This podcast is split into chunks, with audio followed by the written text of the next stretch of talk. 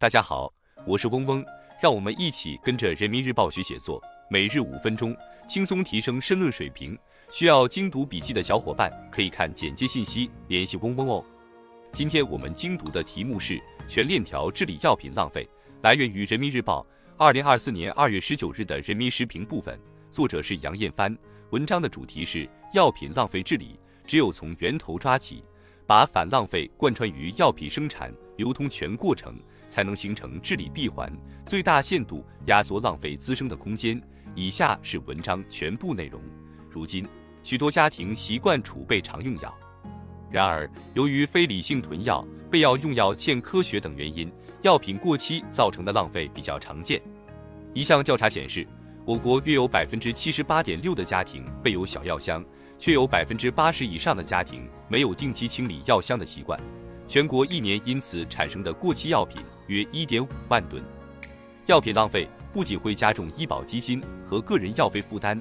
还容易造成药物滥用、药物污染等安全隐患，必须拿出更坚定的决心、更切实的举措，及时加以遏制。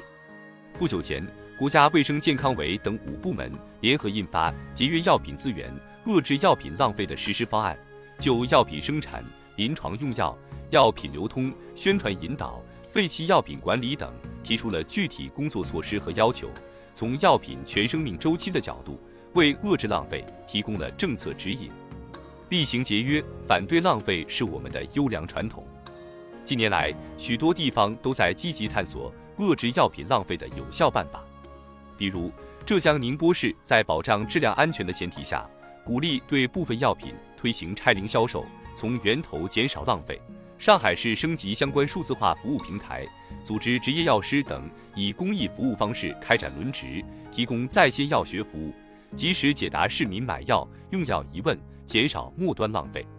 这些举措着眼不同环节，对建立健全遏制药品浪费的制度机制具有启示意义。也要看到，遏制药品浪费是一个系统工程，涉及生产、销售、使用等多个环节，需要多措并举，形成合力，才能堵住漏洞，不留死角。从生产端看，一些药品包装不够科学，药品剂量远超单个疗程所需。从销售端看，买药品赠药品等促销活动、大处方带来的不合理用药等现象依然存在。从回收处理看，统一且规范的废弃药品收集销毁渠道尚未普遍建立，居民缺少合适的渠道处理用不完的药品。这些因素叠加在一起，增加了治理难度。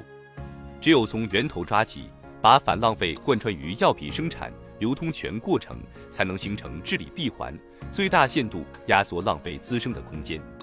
开展全链条治理，还要从细节入手，做好政策配套，增强可操作性，调动各方面的积极性。比如，推行药品拆零销售，就要统筹考量医药企业、医疗机构、药店和消费者等各方利益和需求，细化相关制度设计。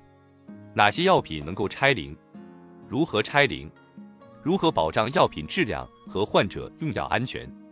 回答好这些问题，才能形成长效机制，产生良好的政策效果。再比如，引导消费者理性购药、科学备药，对于减少浪费至关重要。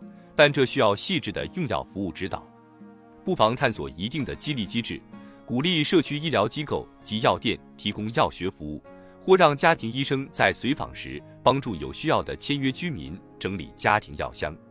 当前药品网络销售驶入快车道，监管难度进一步增加，要做好制度衔接，强化细节管理，不断增强全社会的反浪费意识。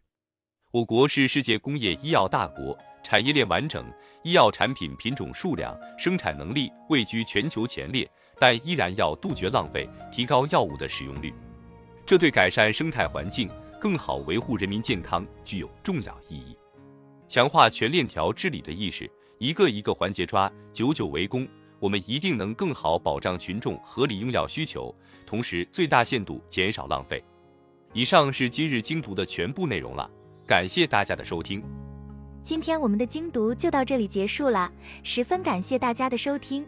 本文因编辑发布有所删改，如需获取完整版高清内容，可添加嗡嗡获取。日拱一卒，功不唐捐。希望大家继续坚持学习，你我终将拥有美好的未来。加油哦！